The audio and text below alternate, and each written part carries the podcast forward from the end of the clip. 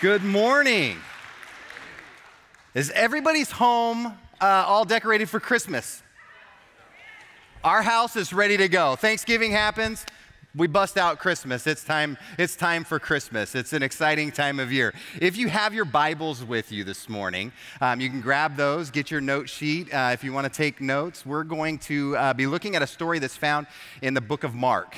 And so, if you can open up to Mark chapter 2, this story is found uh, through verses 1 through 12. We're going to focus on just uh, a few of those verses this morning, but get that ready to go and all that good stuff. How many of you had a uh, house full of guests this weekend? Anybody with house full of guests? Anybody at somebody else's house that was a house full of people? Yeah, it's an exciting time of year. I love uh, this time of year. I love uh, I love Christmas music. I know that's not popular with everybody.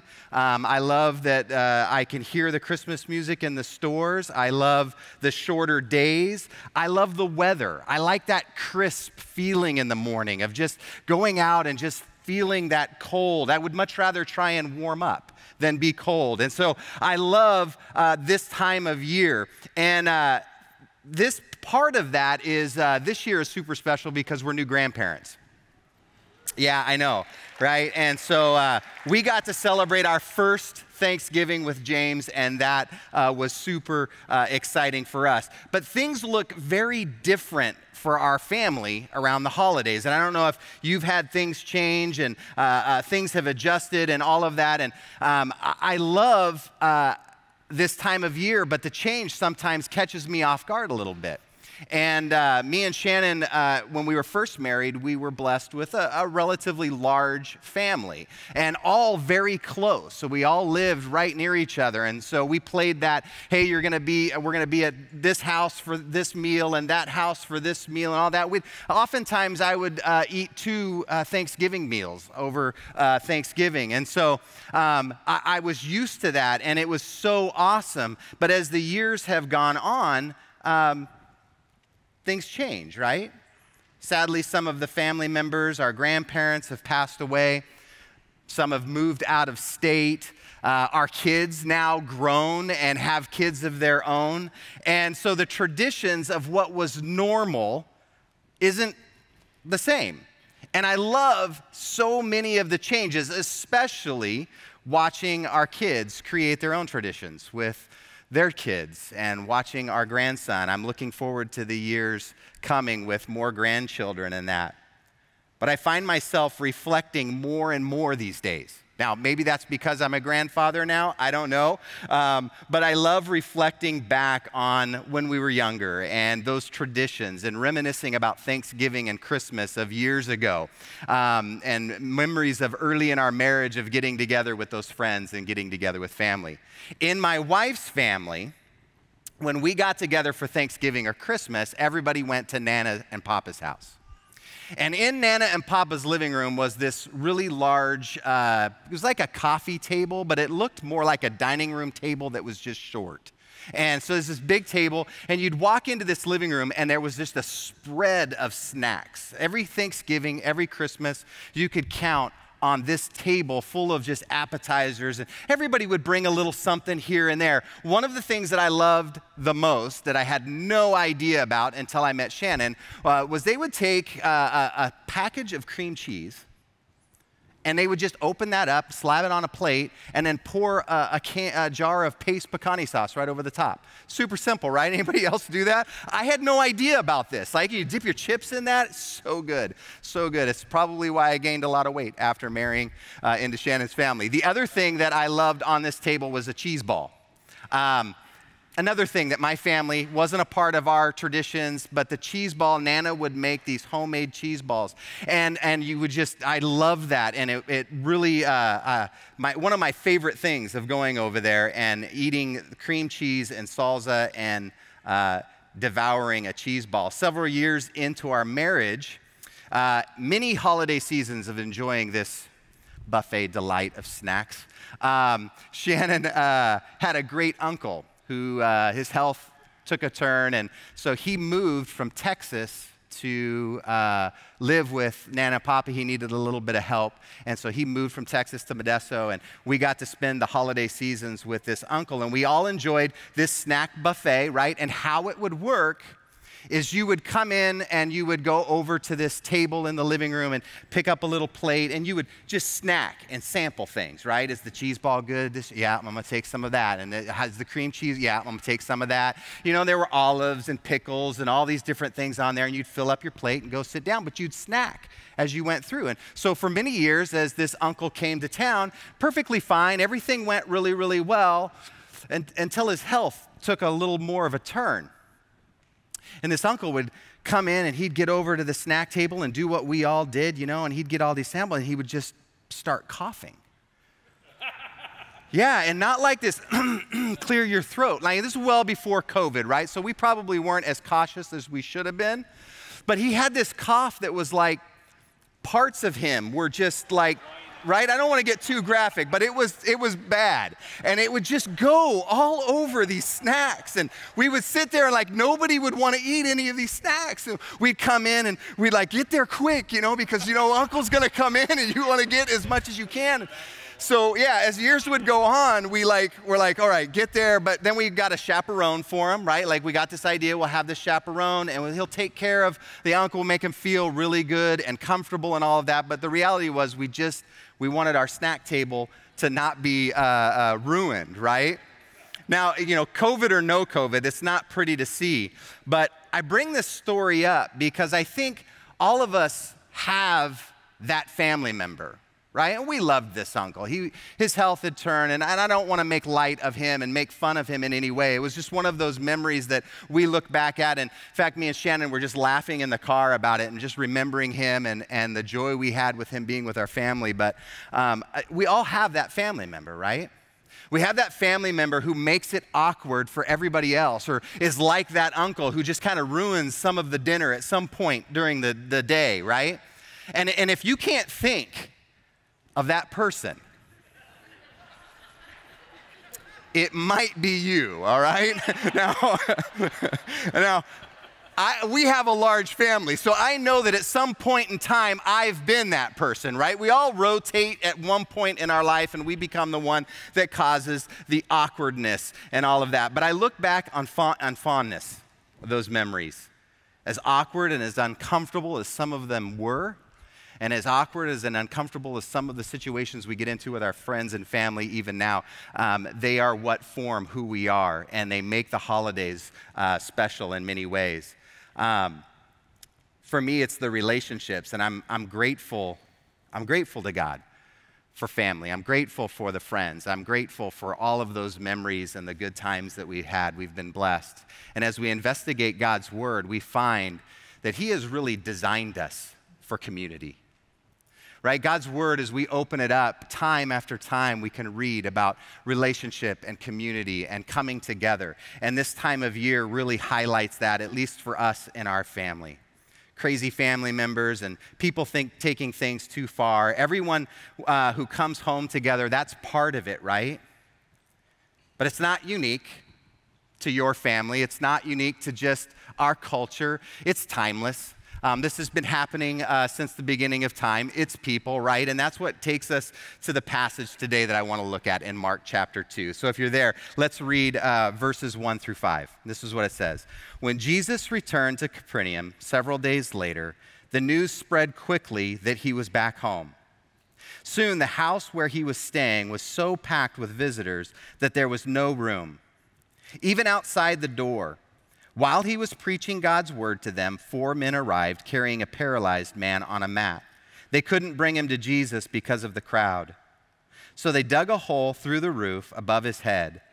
Then they lowered the man on his mat right down in front of Jesus.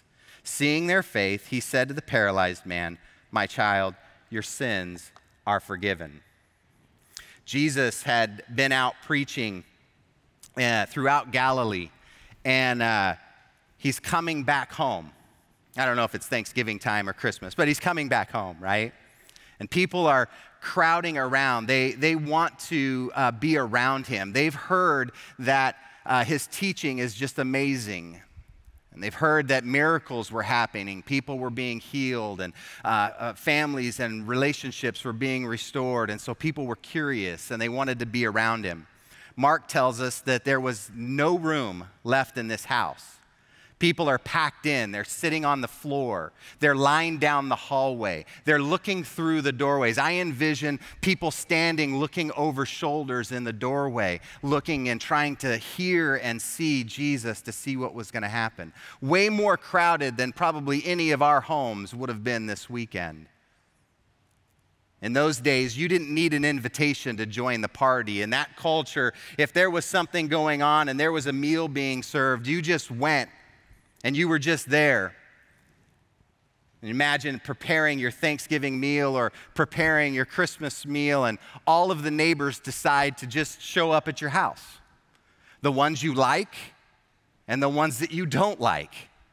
Ones that like you and ones that don't like you. They're just there. They're packed in because Jesus is in the house.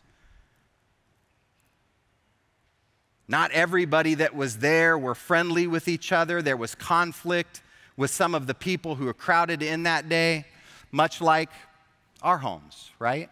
At Thanksgiving time. Or even here in church, right? Relationships can get a little ugly at times. This is the house that Jesus was at, was likely filled with friend and foe, which you would think, like, especially when you think about church, right? That seems like it would be a really good thing. Let's pack everybody in here. Let's get standing room only and let's just pack it in. And that's awesome. I would love to see more and more people coming to hear about the gospel of Jesus. But here's the thing Jesus doesn't invite us into just being in church. Jesus uh, isn't calling us to simply be around him, he's inviting us to put our faith in him. He's inviting us to believe in him and to surrender our lives to him and to become his disciple. So, write this down for point number one Jesus calls me to be his disciple. Jesus calls me to be his disciple. What does that mean? Jesus is talking to his disciples in Matthew uh, chapter 16, verses 24 and 25.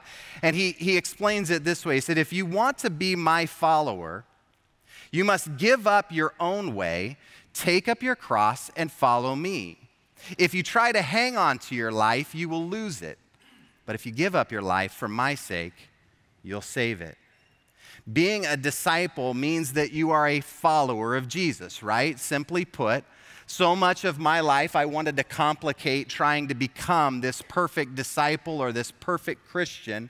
And really, it's very simple that we are just following Jesus and trying to emulate him, trying to be like him. The writer of Colossians encourages us to put on our new nature, to be renewed as we learn to know our Creator and become like Him. So often, I want my faith to start and make this decision to follow him. This is what I had in my head. I'm going to decide to follow Jesus, and then my life is going to be perfect. And then I had to find myself coming to that place over and over and over again throughout my life, right? That many of us talk about that roller coaster ride. But that moment when you sit back and realize that the journey is about learning and becoming along the way that I'm following Jesus, it changes our perspective. Being a disciple or a follower of Jesus isn't about being in church not, not about that, but that's not the whole point, right? It's not about our church attendance. It's not about doing all the right things. It's not the list of to dos, despite the fact that I love my to do list and I really want God to just give me a to do list. Just give me the list and I'll check it off the box. I'll do whatever I need. I just want to be a follower of you. It's not just simply being around Jesus, it is a life that is yielded to being transformed into his likeness. Mark chapter 2, verse 3 and 4 tells us that four men arrived carrying a paralyzed man on a mat. They couldn't bring him to Jesus because of the crowd, so they dug a hole through the roof above his head and they lowered the man on his mat right down in front of Jesus. These four men show us what it means to bear the image of Christ. They're showing us uh, steps that we can take and ways that we can do that. They were so dependent. They wanted so desperately to get their friend. They saw a need, they saw something that needed to be done, and they knew where to take him and where to put him at the foot of Jesus. I think a lot of times as I try to follow Christ, I want to make all the things right for my neighbors and the people around me and just fix things, right? Maybe that's the man part of it. It's a male thing. We just want to fix it. I don't want the details. I, I just want to fix it for people. And the journey is very different. As we love people and we pull them in and we see a need, we simply bring them to the feet of Jesus like these four men do the stories of Jesus had been circling his hometown, his community for weeks leading up to this moment in Mark chapter 2. Amazing miracles have been happening, and these four men get word that Jesus is going to be back home. And so they, they go grab their friend who's paralyzed. I got to imagine that they wanted to see their friend restored that they were believing for a miracle, that they were believing for something to happen for their friend. And they get to this house and they see that there's no way that they're going to get their friend through the front door to Jesus. The homes in those days wouldn't have been like our homes, right? They, they would have had a flat, more of a flat roof to them. Uh, uh, you would have come up to the house, and there may have been a stairway that would have led to the roof to put repairs and different things like that just to get up there, or maybe even just a ladder. We don't know how this house was set up, but it's, uh, uh it's fairly easy to, uh, to think that there, this would have been pretty common, that there's a ladder. So it's not an impossible feat. These guys are showing up with their friend, and they're like, oh man, we can't can't get through the front door and they're looking around and they're like, okay, well, let's, let's go up this ladder or let's go up this stairway up the side of the house and we'll get them on the roof. It's, it's not an impossible thing. It's not like they, they, they really had to uh, uh, overly think through this, but they had to be creative. How are we going to get our friend to Jesus. And they go up to the rooftop, and the roof there is probably not anything like what we have, right? It's probably made up of, different composites of grass and some clay, and maybe a few clay tiles and some planks that are covering up the house just to keep rain and, and the weather out and that. So they climb up on the roof and they start digging through this roof over the top of Jesus. Now, I, I imagine, I like to sit down in the room and imagine what that might have been like if I was sitting there listening to Jesus, if I was one of the lucky who was able to get in close enough and packed in to hear Jesus. Uh, you had to have hear, heard these men, four men, carrying a paralyzed man up the stairs. Right? How distracting would that have been? Right? How easily distracted I get just in service when some little commotion starts happening in a service like this. They're packed in, there's no room anywhere, and you're hearing this noise of somebody going up like it's like a raccoon in your attic, right? They're going up in there and they're digging, and all of a sudden there's dirt and debris falling down into the room. Sunlight pokes through, and all of a sudden this man is being lowered on ropes in a mat. And it says that Jesus saw their faith. He saw these man these men and their faith. In Mark chapter 2 verse 5 it says seeing their faith Jesus said to the paralyzed man, "My child, your sins are forgiven." There's so much in this story, and you can read on through to verse 12 about all the things that happen there. But I want to focus on this statement in verse 5 that Jesus saw their faith. When I look throughout the Bible, there's a lot of stories of people and their faith, of Jesus meeting individuals and saying, It's your faith that has made you whole, or, or it's because of your faith that your son is now healed, and all of these different things. But here we find that Jesus is not just amazed by the faith of the paralyzed man. In fact, we don't even really totally know if the paralyzed man had any faith. I'm assuming that he did. But Jesus says that it's a collective. It's their faith together that was that amazed Jesus.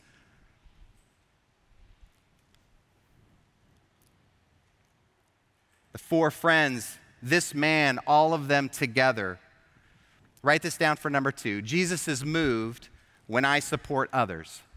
Jesus is moved when I support others. The paralytic man, right? He needed the others to help him. Maybe Jesus would have made his way at some point to wherever this man was. Maybe it was his, you know, he was going to be healed, but these four men weren't going to wait and leave fate to chance. Uh, maybe uh, you know these kind of guys. Maybe you're one of these kind of people that just goes out of your way to help uh, others. But I love how God allows us to be a part of bringing miracles about for other people. I, I, I love and I'm so grateful that God brings others into my times of need and into my uh, issues and things, and He uses them to bring about healing and hope in my life. When I was a kid, church was uh, pretty much an all day event on Sunday. We got up uh, early uh, in the morning and we went to Sunday school. And you'd sit through Sunday school, the families would all go off to their age groups, right? And, and then after Sunday school, everybody would meet and we would be in our worship service together. And after worship service, it was over and uh, uh, all of that, we would often go out in big groups to lunch, or people would go over to other people's house and, and have lunch together, right? That was a very common thing. That was pretty much every Sunday. And, uh, uh you know, this time of year, that included watching a football game, you know, maybe drifting off to sleep. Uh, um, you know, you had a good nap on Sunday. And then in Sunday evening, we'd all return and have another service, right? Anybody remember those days? Um, it was all day. Sunday was we were at church. My parents, when I was old enough to get a job, my mom and dad were like, nope, you can't work on Sundays. We go to church on Sundays. That's what we did. And I remember one particular Sunday, um, during the, the morning service, uh, things were interrupted. There was some commotion that happened, and uh, a family in the church uh, got word that their house had, uh, was on fire. And so this family obviously jumped up and ran home to take care of what was going on in their house. And um, I remember our pastor at the time paused and we, we prayed together as a, fam- as a church family for this family. And the service continued on, and then we left and went to our lunch, and some people, uh, you know, checked on this family and all of that. And then when we came back for the evening service, I was just a young man, but it was very impressionable for me, and it stayed with me my entire life. This family returned to the night service devastated, right? Had lost a lot of what they had and, and uh, what they possessed. And I remember just being amazed at, and we had a smaller uh, congregation, um, but I was amazed at all of the people who rallied around them, offering what they could and supporting them and praying for them. And, um, you know, it was just such a, a memorable moment for me. It was an impressionable moment for me as a young man that our church family would respond uh, to the need. The paralyzed man had a need, and people came around him to support him. And I wish we had more to this story to know if they were close friends or if they knew each other really well. I wish I could really fully know if uh, uh, it was easy for these guys to help. Because for me, if I'm honest, it's easy for me to think about my friends and my close circle and stepping up and meeting a need for somebody that I know. It's a little bit more challenging or a little bit more like if somebody has a need that I don't know, right? I go, well, I, they'll, help, they'll find help right? Or I don't have time to stop and help this person on the side of the road because I have things that I need to account for, I need to get done, and somebody else will come and help. You know, we've got cell phones now, it'll all be taken care of. It's easy for me to dismiss someone else's need when I don't know them or I don't have a personal connection with them. And so I'm curious that was this an easy thing for these four men to do, or was it just something that they saw a need and they rushed in and took it? And though we can't know all of those things for sure, what we do know from this story is that Jesus saw their faith and that he was moved. And it makes me think that Jesus is moved when you and I do the same thing and we help others. I know that in my life, uh, uh, it's really hard sometimes to slow down and take my agenda off the table and to be that for someone else that these four men were for this paralyzed man. The community that I'm connected to, we need that community and we need each other and we need that support. And I want to be like those four men. I want that to be a reflection of my life. Sometimes it takes stepping out of our comfort zones and, and getting out there and introducing ourselves to new people. That can be difficult to start building our community and those relationships around us. We have to put ourselves out there a little bit, right? Sometimes I get into my little circle and I get comfortable with that little group of people that I'm in, and it's hard for me to allow others to step in. But when we go out and we make that effort, just like with family, those bonds and those relationships start to grow. Now, it's not all perfect, right? Because much like our families, we hurt each other. We argue, we disagree, we make mistakes. But when we are able to forgive, when we're able to receive forgiveness and give forgiveness, that bond and that relationship starts to grow. Right? It's the conflict often that brings the greatest growth. The rose bush doesn't produce the greatest roses without some pruning, without some cutting back. And over time, those bonds grow stronger, and we find that when times are tough, there's a community around us that will support us. And when times get difficult for others, we have opportunities to hold them up. And Jesus is moved when we respond in love toward others. The Bible talks about the church as a body. It's the body of Christ, all one body with many parts. Write this down for number three. My spirituality is worked out in community. My spirituality is worked out in community. This is actually a quote that I, I heard recently um, working on some of the messages for young adults, and it was uh, said by Ben Stewart, who's a pastor on the East Coast. And he said this that true spirituality will always work itself out in community. And that resonated with me. And it resonated with me because by nature, I'm an introvert. I know you go, that's weird uh, you're an introvert and you're a pastor. I know, God does some pretty weird things, but by nature, I'm an introvert. And building community and conflict is something that I want to run from. And it's taken a long time to get to a place where I can see that it is that, that are those things that are often the things that propel the relationships with those around me. Because it's in those moments that we really get to see our true nature when we recognize the mistakes and the things that we've made and we go and ask for forgiveness and we get to see the true nature of those that are around us. But it's not so that we can condemn them or hurt them, it's so that we can all grow and become uh, in the image of Christ, right? To become like Him. For me, it's easy to isolate and close down, and it's, uh, it's easier than, uh, than opening up and allowing others in.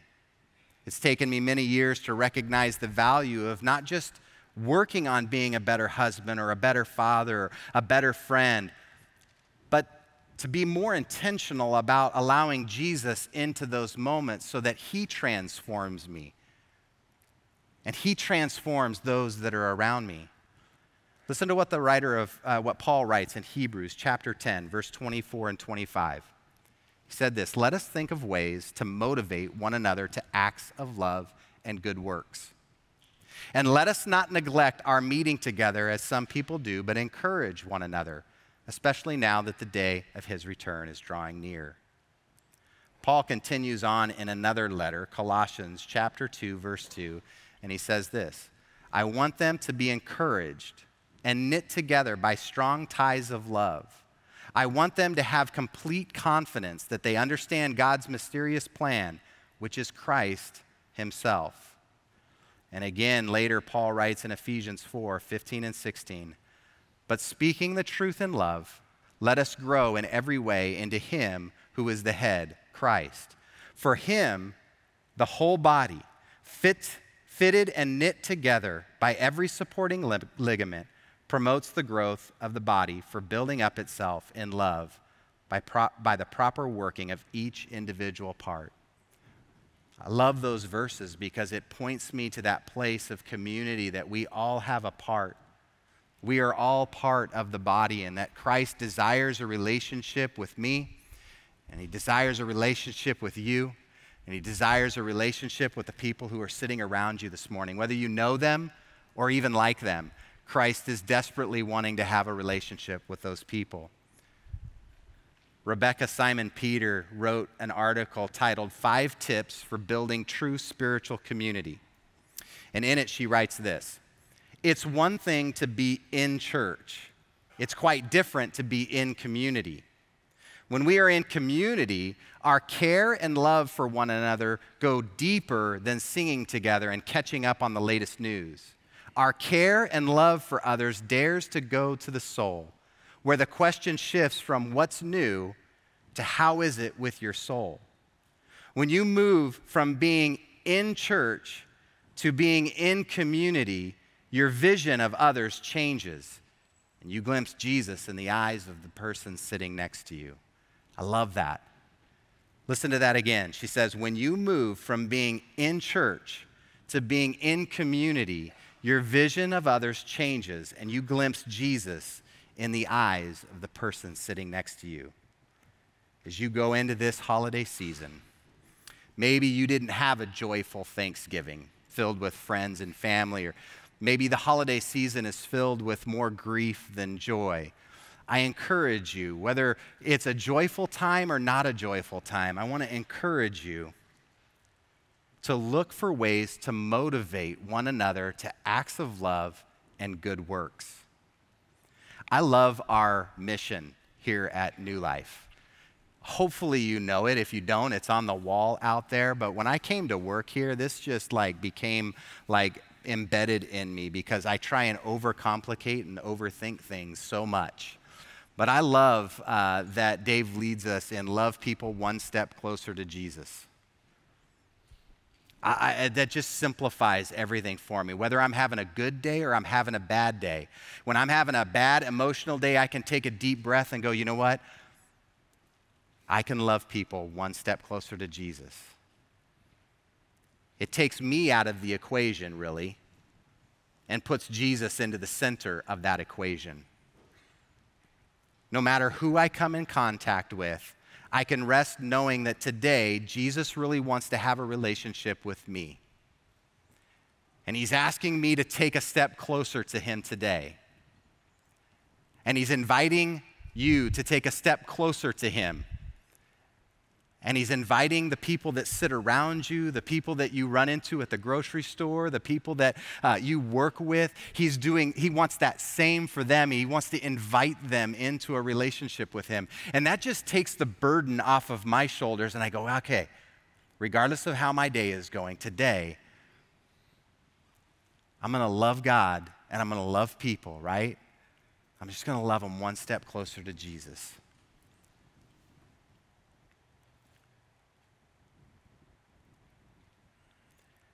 Whether you're opening your home and inviting people over for a meal, you're gathering with family.